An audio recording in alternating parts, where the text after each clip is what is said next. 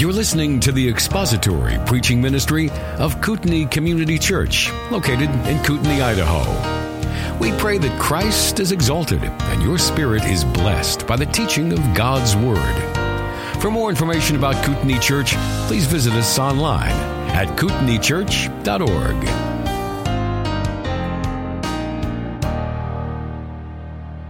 We're starting Hebrews chapter 12 this morning, having finished chapter 11 last week. You might have been able to predict that the next chapter was going to be 12. Sometimes the chapter divisions that are there in the text of Scripture can trick us into thinking that there is some break in the passage, some break in the flow of thought. And we always need to remind ourselves that chapter divisions were not added until hundreds of years after the passages were written, and verse divisions were added even later than that. And so it does us well sometimes. I think we are well served to remind ourselves to put out of our minds as much as we can the chapter divisions and the verse divisions when we are reading and studying scripture so that we can see the flow of the passage and get the argument of the author and to read it and understand it in the way that the original audience would have. Because in their minds, in their text, there were no chapter divisions or verse divisions. But the chapter division in this case does allow us the opportunity to zoom out a little bit and to remind ourselves of where we're at in the book of Hebrews and how all of these final passages in the book of Hebrews fit together. There is a division at the beginning of chapter 12, or what we mark as chapter 12. There is a division in this sense. The author is moving on from the examples that he gives us in chapter 11 to applying the lessons that we learn from those examples in chapter 12 and 13. So he's, he's done with the Old Testament examples of men who persevered and endured in faith, and now he's moving on to exhortations of faith. And as we went through chapter 11, we dove deep into the lives of those men and women who are mentioned there in chapter 11. We took all of 37 sermons to work through all of those examples in chapter 11. I know it doesn't seem like it was that much, does it? It seems like it just went by like that for all of us. Unless you're a postmillennialist, then it felt like a long, insufferable train of spiritual abuses that you wanted to get to the end of. But for the rest of us, it went by really quickly. Almost a year that we spent looking at those examples, but now we kind of come to where the author has turned a corner of sorts, and it's good to zoom out to kind of come up to the surface and get sort of an overview of the landscape of these last couple of chapters, remind ourselves of what the author has started to do back in chapter 10, actually, and how that sort of unfolds all the way through the rest of the book. So that's what we're doing this morning. I'm just going to give you an overview of these next two chapters of Hebrews. We're going to go through chapter 12. I'm going to give you something of an outline of chapter 12 and, and show you how the author wraps up with application and exhortations the grand and glorious truths that he has unpacked for us in chapters 1 through 10. So, chapters 1 through 10 is very doctrinal. Chapter 11 is filled with examples of the kind of faith that is the response to the truth that he gives us in the first 10 chapters. And then chapter 12 and 13 are these admonitions and exhortations, these commands of what it looks like to live a faithful life. So go back now, if you will. And we're not going to go back to the beginning of the book of Hebrews, certainly, but just to, into chapter 10. Turn back to Hebrews chapter 10. I probably should have just told you to do that instead of turning to Hebrews chapter 12, but that might have exhausted your patience. You've been, we're back in chapter 10 again? Like, what happened to chapter 11? Back in chapter 10, the author extolled the glories of Christ and his sacrifice. That once for all perfect sacrifice, whereby in one offering he has done what millions of animal sacrifices under the old covenant could never have done, namely, to perfect forever, to perfectly atone for, and to pay the sin penalty for all those for whom that sacrifice was made. This was something that all the thousands, hundreds of thousands, and even millions of animal sacrifices under the old covenant could never do. But what could never be accomplished by the blood of bulls and goats has been accomplished by the blood of God's only Son. He has perfected forever all those who are sanctified. So that, that, chapter 10 is this explanation, a long theological explanation of the superiority of Jesus Christ and his sacrifice to all of the forms and the functions and the animal sacrifices of the old covenant. Look at chapter 10 verse 10. By this will, that is the will of God, we have been sanctified through the offering of the body of Jesus Christ once for all. That is a glorious phrase. Once for all. Not the millions of sacrifices, not the countless feasts, and not the countless festivals, and not all of the offerings, and not all the gifts, and not that priesthood, but now we have been perfectly made complete, total, whole by the once and for all sacrifice of Jesus Christ. Chapter 10, verse 12. But he, having offered one sacrifice for sins for all time, sat down at the right hand of God, waiting from that time onward until his enemies be made a footstool for his feet. For by one offering he has perfected for all time those who are sanctified. Look down at verse 18. Now, where there is forgiveness of these things, there is no longer any offering for sin. And the application of this glorious truth that in the one death of Christ, through the one sacrificing of that better blood by a better priest to inaugurate a better covenant, that he has done something that all the Old Testament forms and functions could never do. The response to that, the application of that, is laid out beginning in verse 22. It is very simple and it is clear. You and I are to draw near, to hold fast, and to encourage others to do the same. Do you remember that outline? We spent three or four weeks on that. We are to draw near, to hold fast, and to encourage others to do the same. Verse 22 Let us draw near with a sincere heart in full assurance of faith. That is a call to faith. You see, given what Christ has accomplished in his sacrifice, you and I are to draw near to God and to respond in obedient faith, to draw near in full assurance of faith. We're called to respond this way, to trust God's word and what it says concerning the sacrifice of Christ on behalf of those for whom he has died. And in response to that, we are to, with faith, with belief and trust in God's word and what it reveals concerning his death, we are to draw near unto God. That is the invitation. And it is not faith to doubt the sufficiency of Christ's work. It is not faith to doubt whether or not his sacrifice on the cross was sufficient to pay the debt for all of my sin. It is not faith to wonder as to whether or not I am included in that sacrifice. Faith is expressed when we draw near unto God and believe what God's word says concerning the sacrifice and the death of Christ on our behalf. And then having drawn near, you and I are to hold fast to that, to endure in that faith.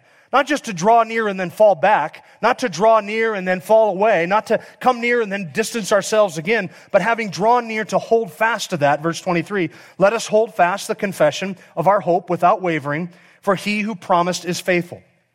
This is the call to enduring faith.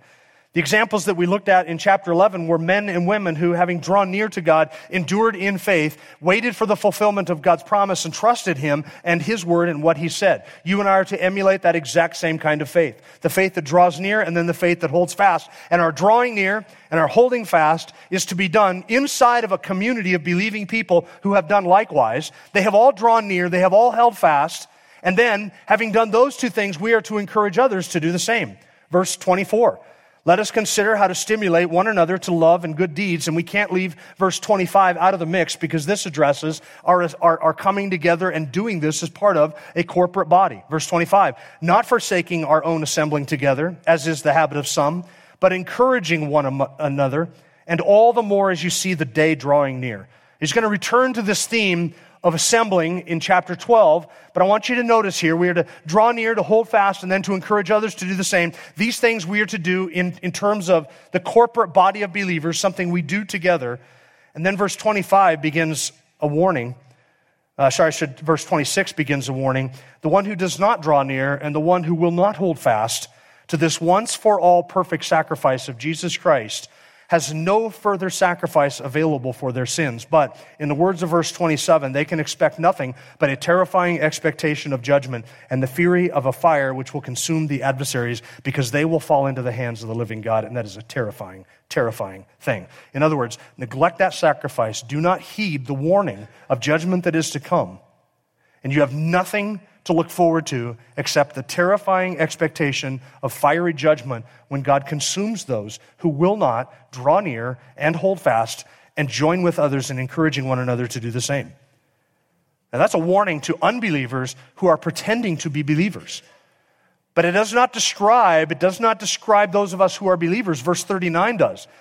We are not of those who shrink back to destruction, but of those who have faith to the preserving of the soul. Those with that soul preserving faith will endure all of the reproaches that are listed in verses 32 to 35. The one who is righteous by faith will live righteously by faith, looking forward to, as it says in verse 35, the great reward that is to come.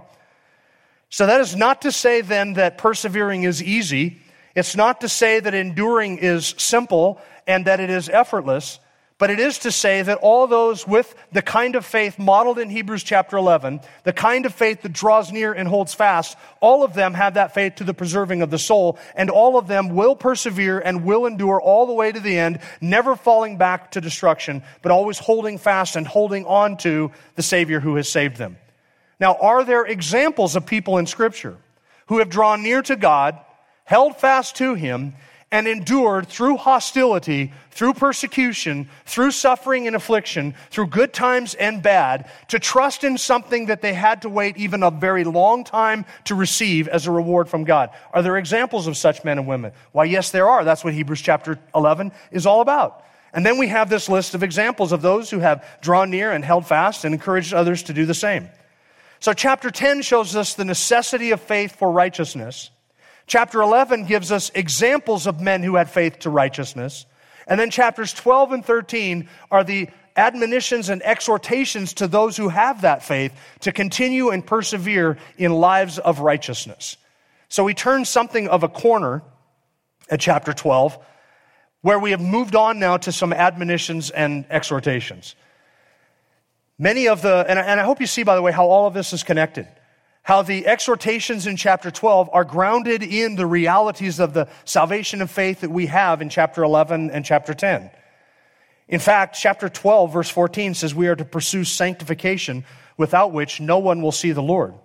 Well, that exhortation to pursue sanctification, that is grounded in the amazing truth that we find all the way back in chapter 10, verse 14, that by one offering he has perfected for all time those who are sanctified.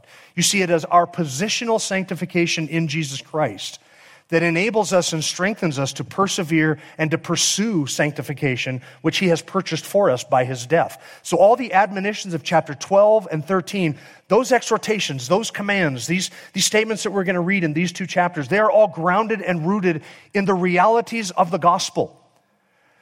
That one time, once for all death of Jesus Christ, that is what enables us to obey these exhortations. If it were not for his sacrifice on our behalf, we would never be able to understand the reality of these commands, let alone obey them with affectionate hearts that long to be sanctified and, and to live righteously through that obedience. It's all because of what Christ has done. Back explained in chapters 1 through 10, that we are able to follow the exhortations, the examples of chapter 11, the exhortations of chapter 12 and chapter 13. So as we go through 12 and 13, I'm going to try as often as we can to ground the exhortations and admonitions of these two chapters back into the truths that we have sort of seen as we've worked our way through the first nine chapters of the book. And when we get to chapter 12, we turn something of a corner. It's a corner, I guess, that was turned back in chapter 10, but it becomes more apparent in chapter 12. And that is that the author is done explaining the long theological details of the Old Covenant versus the New Covenant. You get to the middle of chapter 10, before those, that exhortation to let us draw near, let us hold fast, and let us encourage others to do the same. Right when you get to that, you get to the end of the long theological treatise on various subjects. We saw that in the first 10 chapters. We don't have that in the last few chapters. It's not that the death of Christ is not mentioned in the final chapters, because it is. It's mentioned in, chapter, mentioned in chapter 12 and it's mentioned in chapter 13. But it is that the explanations of those realities are in the first 10 chapters. Do you remember the time we spent talking about Melchizedek? And how long insufferable that was? That was some long dry stuff, wasn't it? I mean, it wasn't Ecclesiastes long and dry, but it was in its own right uh, this, this long explanation of, of these nuances from the Old Testament. We, we don't get that anymore in chapters 12 and 13. Now, now he's all about encouraging us to live righteously in light of everything that we have learned. So we have in chapter 12 all of these admonitions. Let me give you an outline for chapter 12, and we're going to read it here in just a moment. Not the whole thing at once, but we're going to read through it all before we're done today. And then I'm just going to give you a brief survey of chapter 13. In verses 1 through 3 of chapter 12, those are familiar verses to it, to you. Let your eyes just kind of look over that. There we are encouraged to endure hostility. Then down beginning at verse 4 of chapter 12 through verse 17, we're encouraged to embrace discipline that comes to us as those who are sons by faith. And then in verses 18 to 29, we are to expect the kingdom. We are to endure hostility, embrace discipline, and expect the kingdom. If we were going to do just one sermon on Hebrews chapter 12, that would be it. In fact, if you wanted a brief description of what the Christian life entails while we wait in faith for the king to return and to bring to us the reward, I don't think you could get any better than that summary statement. That we are to endure hostility, we are to embrace his discipline, and we are to expect the kingdom. There is a, there is a, an element of perseverance there, which has been a theme throughout the book of Hebrews. There is an element there of enduring the sufferings, which has been a theme throughout the book of Hebrews. And then there is the element of expecting the reward that is to come. Endure that hostility from sinners, embrace the discipline that comes to us from the loving hand of the Father, and while you're doing that, expect the kingdom. Let's look first at the example of Jesus where we are encouraged to endure the hostility. Verses 1 through 3. Therefore, since we have so great a cloud of witnesses surrounding us, let us lay aside every encumbrance and the sin which so easily entangles us, and let us run with endurance the race that is set before us, fixing our eyes on Jesus, the author and perfecter of faith who, for the joy set before him, endured the cross, despising the shame, and has sat down at the right hand of the throne of God. For consider him who has endured such hostility by sinners against himself, so that you will not grow weary and lose heart. See, all of the examples that the author gives to us are not just found in chapter 11. Here is an example that comes to us at the beginning of chapter 12, but the example is not one of, of uh, is not of one who lived by faith. Jesus is not an example to us of one who had faith. Catch that. Everybody in chapter 11 is an example of those who had faith and persevered. Jesus did not have faith. Jesus is the object of faith. He is the author of faith and he is the perfecter of faith, but he is not an example of one who had faith. Instead, he is the one who gives us faith. And notice the connection here between enduring reproach and the reward. You'll notice the word endure or endurance is there three times in that passage. In verse one, we are to run with endurance the race that is set before us. How are we to do that? By fixing our eyes on Jesus, verse 2, who for the joy set before him, he endured the cross. Verse 3, for consider him who endured such hostility. There is the theme of endurance. Remember, that goes back all the way into chapter 10. At the end of chapter 10, in that warning passage, the author said to his audience, You have need of endurance, so that having done the will of God, you will receive what was promised. Right? We need endurance. The mark of faith is not an emotional response to a truth that you hear or something that, that comes out of man by which we just react to a song that we sing or a really good message by a really good preacher. That is not the mark of faith. The mark of true, genuine saving faith is endurance the one who can suffer affliction, the one who can face tribulation, the one who can endure through all of life's trials and come out the other end with their faith intact and their confident belief in God, that is true and genuine saving faith. And that is what the author wants to work in us. That's what he wants to see. So if we are to ask for the most ultimate example, it's not the example of faith, it's the example of Jesus, it's the example of endurance. Consider him who endured such hostility from sinners against himself, so that you will not what? Grow weary and lose heart. Doesn't want us to grow weary and lose heart. And notice the connection with the reward that Jesus gets for his endurance, he, for the joy set before him. There's the reward. Reward has been a theme of ours since back in chapter 10, right? Remember, those who endure faith's reproach receive faith's reward. Jesus, for the reward that was set before him, endured the cross and despised its shame. We do not want to be among those who shrink back, but among those who hold fast to the preserving of the soul. So, you want an example of endurance? It is Jesus, and he endured that hostility. You and I are going to face hostility from sinners, and we can trust that even in the face of hostility, that God is accomplishing his purposes, he is accomplishing his work, that sovereignly all of those things come into our lives so that he may produce in our lives the peaceable fruits of righteousness. See, the affliction that comes against the righteous by virtue of their faith, because they are the faithful, that affliction, that suffering, that hostility is not wasted. Rather, it is used by a sovereign God to refine his people, to purge us of sin, and to set our affections on heavenly things. So the Father doesn't waste any of that hostility. In the lives of His people, He uses it as a form of discipline so that we may purge, be purged of sins and pursue the sanctification without which no one can see the Lord. And that brings us to verse 4. Not only are we to endure hostility, we are to embrace the discipline that comes to us as sons. Verse 4 You've not yet resisted to the point of shedding blood in your striving against sin, and you have forgotten the exhortation which is addressed to you as sons. My son, do not regard lightly the discipline of the Lord, nor faint when you are reproved by him. For those whom the Lord loves, he disciplines, and he scourges every son whom he receives. It is for discipline that you, oh, there's our word again, endure. So this is all connected. This, this idea of endurance goes all the way back to chapter 10. You have need of endurance, so that having done the will of God, you may receive what was promised. You will not receive what is promised if you do not endure. Now, am I suggesting that you will lose your salvation and your eternal reward?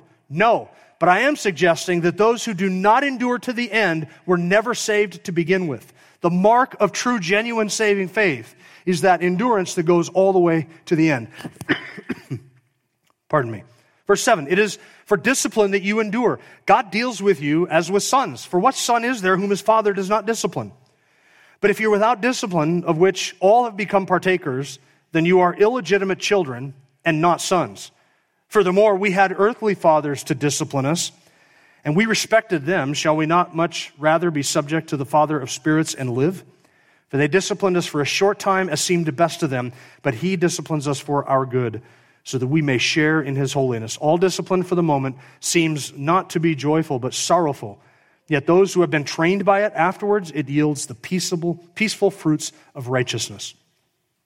A subject of discipline, and is not talking about church discipline, by the way, confronting a brother in sin and bringing it before the body. That's a different kind of discipline.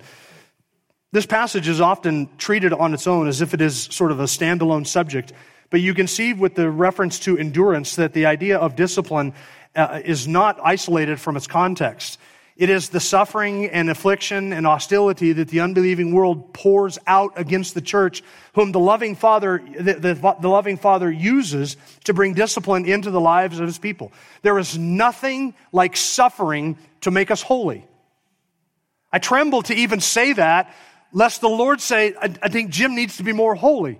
I don't even want to have to say those words, but it's true. There is nothing like suffering to make us holy because suffering reveals the true nature of our faith and it makes us long for the world that is to come and it makes us see how, how, how paltry sin is, how horrible sin is, and to pursue sanctification. And so the Father, the loving Father, uses suffering in the lives of his people to train us and to teach us in endurance. You want to produce endurance in somebody's life, you give them opposition, you give them hostility, you make them suffer. That will produce endurance. And if Jesus, the perfect and holy Son, if he had to endure hostility against himself, how much more you and I? How much more should you and I? Hebrews chapter 12, this endurance, this righteous end, this sanctification is to be worked out amongst a body of believers. Chapter 12, verse 12. Therefore, strengthen the hands that are weak and the knees that are feeble, and make straight paths for your feet, so that the limb which is lame may not be put out of joint, but rather be healed. There is a healing and strengthening purpose and discipline that the author mentions in verses 12 and 13. This purpose is to bear the fruit in the uh, bear fruit in the body of Christ, and you and I have a role in this. See, after talking about discipline in verses 12 and, and 13, he wants to make sure that we apply this idea of discipline and that we, we work out amongst us with each other uh, the, the purposes, help, help each other. Uh, how do I say this? We, we help, not, that's the wrong way of saying it too we work with the Lord in accomplishing his disciplinary purposes in our lives as we work in community with one another to strengthen the weak and to strengthen the knees that are feeble.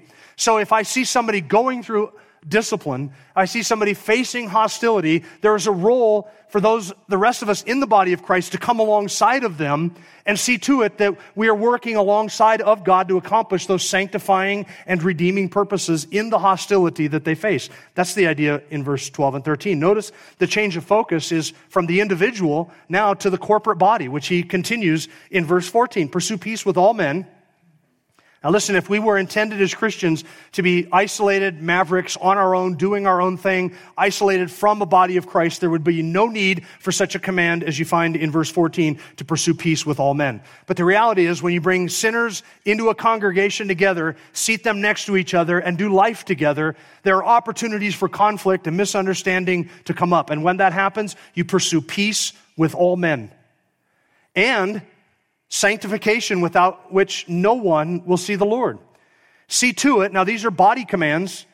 in, in terms of the entire church body, verse 15, see to it that no one comes short of the grace of God, that no root of bitterness springing up causes trouble, and by it many people be defiled.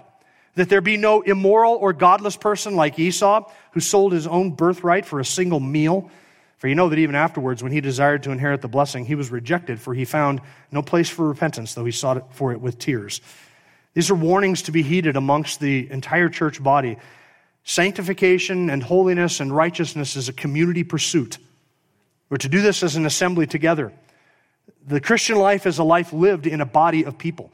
It's not intended for us to be isolated and by ourselves and, and, and our own thing, but to be done in the context of a local gathering together. Remember his command from chapter 10, verse 25 Do not forsake the assembling of yourselves together, as is the habit of some, but encourage one another, and all the more as you see the day drawing near. This is how we stimulate one another to love and to good deeds. In order to stimulate one another to love and good deeds, there must be an assembling together of the saints. There must be a life lived out in community. That's the focus of verses 14 and 17. Now, speaking of communities and assemblings and the gathering together of peoples, here's another contrast between the Old Testament, Old Covenant gathering of people, beginning in verse 18, and the gathering that we have under the New Covenant. Verse 18, for you have not come to a mountain that can be touched, and to a blazing fire, and to darkness and gloom and whirlwind, and to the blast of a trumpet and the sound of words, which sound was such that those who heard begged that no further word be spoken to them. For they could not bear the command, if even a beast touches the mountain, it will be stoned. And so terrible was the sight that Moses said, I'm full of fear and trembling. And that's a reference to that original assembly of the children of Israel coming out and receiving the law at Mount Sinai. You remember the thunderings and the warnings and the threatenings? Those are for a disobedient and stiff necked and hard hearted people. But we're not amongst those people. Instead, verse 22 says, We have come to Mount Zion and to the city of the living God, to the heavenly Jerusalem, to myriads of angels, to the general assembly and church of the firstborn who are enrolled in heaven and to God, the judge of all, and to the spirits of the righteous made perfect, and to Jesus, the mediator of a new covenant, and to the sprinkled blood which speaks better than the blood of Abel. You get the impression there that the author is, is, is just exhausting his vocabulary to describe all of the great graces and blessings that are ours in Jesus Christ and that are ours as we participate together.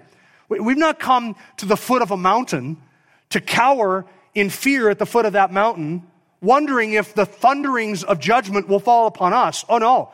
The thunderings of judgment that belong to us have fallen on another so that now we can come to the mountain of God and do what? Draw near and hold fast and encourage others to do the same. So we are now able to draw near just as he has told us back in chapter 10 and to hold fast, just as he told us in chapter 10. Why? Because we have come to the church of the firstborn. We have come to God, the judge of all of the spirits of the righteous made perfect, to Jesus, the mediator of the new covenant, to the myriad of angels. Ours is all of the blessings, all of the grace. We have a greater light, a greater revelation, a greater salvation, a perfect city, a better mediator, a better covenant, a better sacrifice, a better blood. And so the obvious conclusion then is if you neglect all of that, and if you don't listen to all of that, how will you escape on Judgment Day? If you think you can escape the all searching one who sees all and knows all, if you think you can somehow skirt around him on Judgment Day and get out of that condemnation, having not drawn near by faith and held fast, so there's a warning in verse 25. The warning then is the fifth and final warning passage. See to it that you do not refuse him who is speaking. For if those did not escape when they refused him who warned them on earth, how much less will we escape who turn away from him who warns from heaven? You see, there's an argument from the lesser to the greater, and this is another warning passage. Some people say that this warning passage starts back at the beginning of verse 18, and I'd be fine with that because he does set up the sense of, of judgment there and thundering and what we have been given and sort of the, you know, they had this and we have this. What we have is greater. Therefore, how shall we escape? So he comes to the, the conclusion, really the whole point of that warning passage in verse 25. If you refuse him who is speaking, how will you escape? How much less will we escape if we turn away from him who warns from heaven? Verse 26. Here is a, a picture of eschatological end times judgment. And his voice shook the earth then, but now he has promised, saying, Yet once more I will shake not only the earth, but also the heaven. This expression, yet once more, denotes the removing of those things which can be shaken as of created things, so that those things which cannot be shaken may remain. And when we get to that passage, we'll have an opportunity to go back into the Old Testament and look at what the Old Testament warnings are concerning those eschatological judgments that he is just briefly referencing here in this passage. This is judgment. This is the final judgment. And he's warning us here that there is a final judgment that is to come, and only a fool would ignore those warnings. God has an, God has an incredible track record of warning of judgments and then fulfilling his word. It's, it's unbelievable. So far, it's 100%. Now, I have no reason to believe whatsoever that he's going he's to bat 99 or 98% by the time it's all wrapped up and said and done. So far, it's 100%. God warns of a judgment that is to come, and his people ignore those warnings, and then they face judgment. And here the author is drawing the conclusion that these thunderings and threatenings that were there under the old covenant, that God fulfilled when he judged his people for their sin. If you refuse to heed, to draw near, to hold fast, and encourage others to do the same, then those final eschatological judgments will fall upon you. All the curses, all the damnation, all the just judgment for your sin Continue on in your blindness, continue on in your love for sin, refuse to, to heed his warnings, and, and you will face it. There is a judgment that is coming. It is a sobering warning in verse 25 to those who will refuse that judgment. The good news and the glorious news of the gospel is that those of us who are in Jesus Christ, who have repented of our sins, we have come to one we have drawn near to one by faith who has borne all of those judgments for us in our stead and in our place. And therefore, we who are in Jesus Christ, we get to expect the kingdom. Verse 28. Therefore, since we receive a kingdom which cannot be shaken, that final judgment in which everything is shaken. In other words, it's all dissolved, it is all judged, it all comes crumbling down. It is all destroyed. We receive a kingdom which cannot be shaken. Let us show gratitude by which we may offer to God an acceptable service with reverence and awe, for our God is a consuming fire. Verse 28, that's our joy. We get to offer to God acceptable servants, uh, service with reverence and with awe. It is the joy of those who are in Jesus Christ to do that, to serve the Lord in that way. But we are to do so with reverence and awe. Why? The statement in verse 29 is for you and I. Our God is a consuming fire. So here are these two very awkward things that do go together. We are to draw near, and our God is a consuming fire. And we have to have in our minds both of those realities. I think that verse 29 is there to describe for us, to, to explain to us why it is that we serve with reverence and awe, why we should not think that God is our chummy buddy, that we can cuddle up next to him like he's a stuffed purple dinosaur. We wrap our arms around him. We speak of him flippantly. We think of him flippantly. We approach him with flippancy without any kind of reverence or awe. We ought not to do that. We ought to draw near while remembering that our God is a consuming fire. Now, it's not going to consume us as believers. It will consume the unrighteous. But he is still our God who is a consuming fire. We have been brought near. We have come to his grace. We have received his blessings. We can approach his throne. We do have a mediator who stands between us and the Father. We have been brought into and given an eternal kingdom. And it is true that all of the end times judgments fall upon those who will not draw near by faith. And it is true that all of the end times blessings fall upon the head of those who do draw near by faith. But let us not forget that our God is a consuming fire. Yeah, we get to draw near. We have that blessing. We have an unbelievable grace. Don't, don't forget the grace that he mentioned at the end of that section 18 through 24. Right, we have come to this mountain. We're not, we're not among the children of Israel who came up to the foot of the mountain and heard the thunderings and the quakings and the shakings and the threats of judgment. That is not our lot. We're part of a different assembly. We're part of the assembly that has been brought near to the mediator who has shed a better blood and inaugurated a better covenant and gives us better intercession. He's a better priest. We have all of this grace and all of this revelation. That is all true, but let us not embrace that thinking that we can do so with a flippancy and irreverence. We do approach him because he is a consuming fire, giving him acceptable service with reverence and awe. Now, what does acceptable service with reverence and awe look like? That's chapter 13. So in chapter 12, we have, we are to endure hostility, we are to embrace the discipline, and we are to expect a kingdom. Chapter 13, we are to engage in good deeds. I want you to get a survey just of the things that are in chapter 13. Many of these passages will be familiar to you, so I just want your eyes to glance down over chapter 13 as we wrap this up. Verse 1 Here's what acceptable service with reverence and awe looks like. We love the brethren. Verse 2, we show hospitality. Verse 3, remember the prisoners. Verse 4, keep your marriage bed undefiled. Verse 5, you stay free from the love of money and be content with what you have. Verse 7, honor your leaders. Verse 9, guard against false teachers and false teachings. Verse 13, gladly bear the reproach of Christ. Verse 15, offer sacrifices of praise and thanksgiving. Verse 16, do good and share with others. Verse 17, obey your leaders. Verse 18, pray for others. That's the big picture of the book of Hebrews. What are you and I to do with that great sacrifice of Jesus Christ, given that it is a reality, given that it was offered on our behalf and has paid the price for our sins? We are to draw near, to hold fast, encourage others to do the same, to approach God with the same kind of faith that the Old Testament saints approached God with, following the example of Jesus in enduring hostility, embracing the Father's discipline as those who are his sons, anticipating and expecting the kingdom while we engage in good deeds. That is what you and I are to do while He leaves us here and we wait for the return of the King. Thank you for listening to the latest podcast from Kootenai Church. If you'd like to learn more about Kootenai Church or to donate to our church ministry, you can do so online by visiting kootenaichurch.org. We hope you enjoyed this podcast and pray you'll join us again next time. Once again, thank you for listening.